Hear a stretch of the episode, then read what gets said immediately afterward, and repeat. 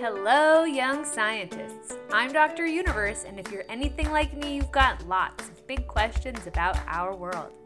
On this podcast, we'll talk to some curious people, hear their stories, and investigate some fun science questions along the way.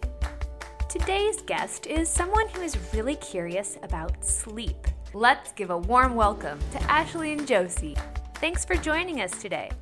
So, when you were in fifth grade, what did you want to be when you grew up? So I'd watch like the weather every day on the news. Around that time, I thought it'd be really fun to like be a meteorologist. And that actually kind of like followed with me through high school. And then I went to college at University of Michigan and they didn't have a meteorology program. So I was like, oh, okay. But I was still interested in science. I just, I didn't even know you could be a scientist though. I didn't know that was actually a job you could have. And I didn't even realize that was an actual job you could have until like the last year of college. There aren't any scientists in my family before me, so I'm the I'm the first scientist in my family, but some of my cousins are scientists now too. How did you learn about being a scientist? How did you get into studying sleep? It was my second year of college and I was taking an introductory psychology course and there was one lecture out of the entire course that they did on sleep. And there is this guy I learned about named Peter Tripp. He was a radio DJ back in the 1950s. And he decided he wanted to do a fundraiser for the March of Dimes, which is an organization that helps babies that are born prematurely. To raise money, what he decided to do was to do this wake-a-thon. So he's going to stay awake for 201 hours. Doctors even told him not to do it because they weren't sure what was going to happen. But he did it anyway so the doctors asked if they could study him. And he said, sure. So he ended up doing this radio show from a glass booth in the middle of Times Square in New York. He stayed awake for 200 hours, but eventually, during this time he was staying awake, he started getting like really mean, you know, just like how sometimes if we're not getting enough sleep, we can be in a bad mood. But this was like a really bad mood. Um, he made like Barbara cry. He started seeing things like having hallucinations. For instance, he thought there was tons of spiders crawling in his shoes, but there weren't any spiders. And they found out it was happening approximately every 90 minutes, which is kind of the same length as our sleep cycle. So they think that potentially he may have started like dreaming while he was awake. The brain was trying to do what it knew it needed to do, even though he was staying awake. Uh, eventually, he was able to sleep and he slept for about a day. But afterwards, people kind of described that he was a little bit different, like the people closer to him. So he ended up getting divorced and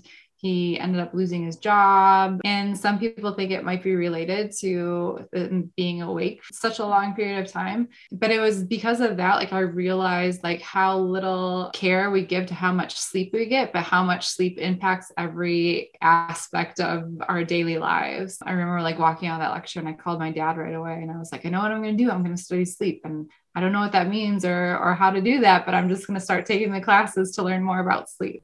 We got a question from Brooklyn, age 12, about sleep, and we were wondering if you might be able to help. Brooklyn asked, why does sleep feel so short? My mom and dad always told me when we were kids, like driving to my grandparents' house, it was like four hours away. They were always like, if you fall asleep, we're going to get there faster. Oh, I know that feeling.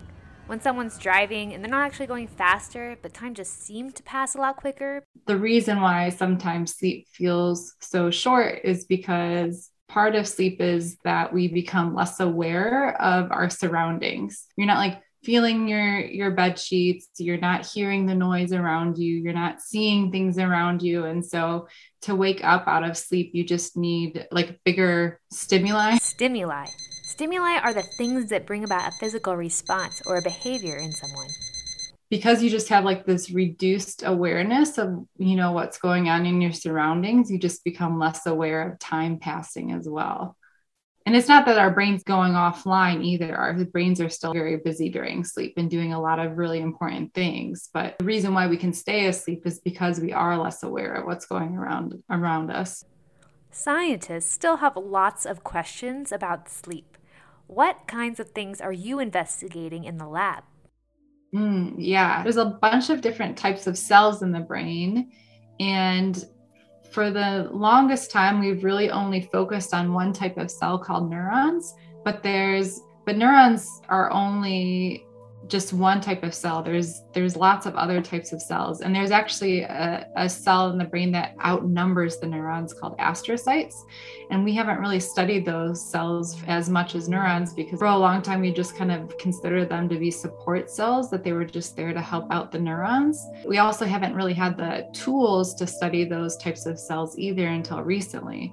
And so I'm trying to figure out how these astrocytes might be playing a role in our in our sleep and so now I've been using these new tools to see if if astrocytes are also changing with sleep and wake and I found that they are. So now we have like the first evidence that there are other types of cells in the brain that are changing their activity with our sleep. As you uncover these mysteries about sleep and our cells like astrocytes, what kind of tools are you using in the lab? So, one of the things I use a lot are different types of microscopes.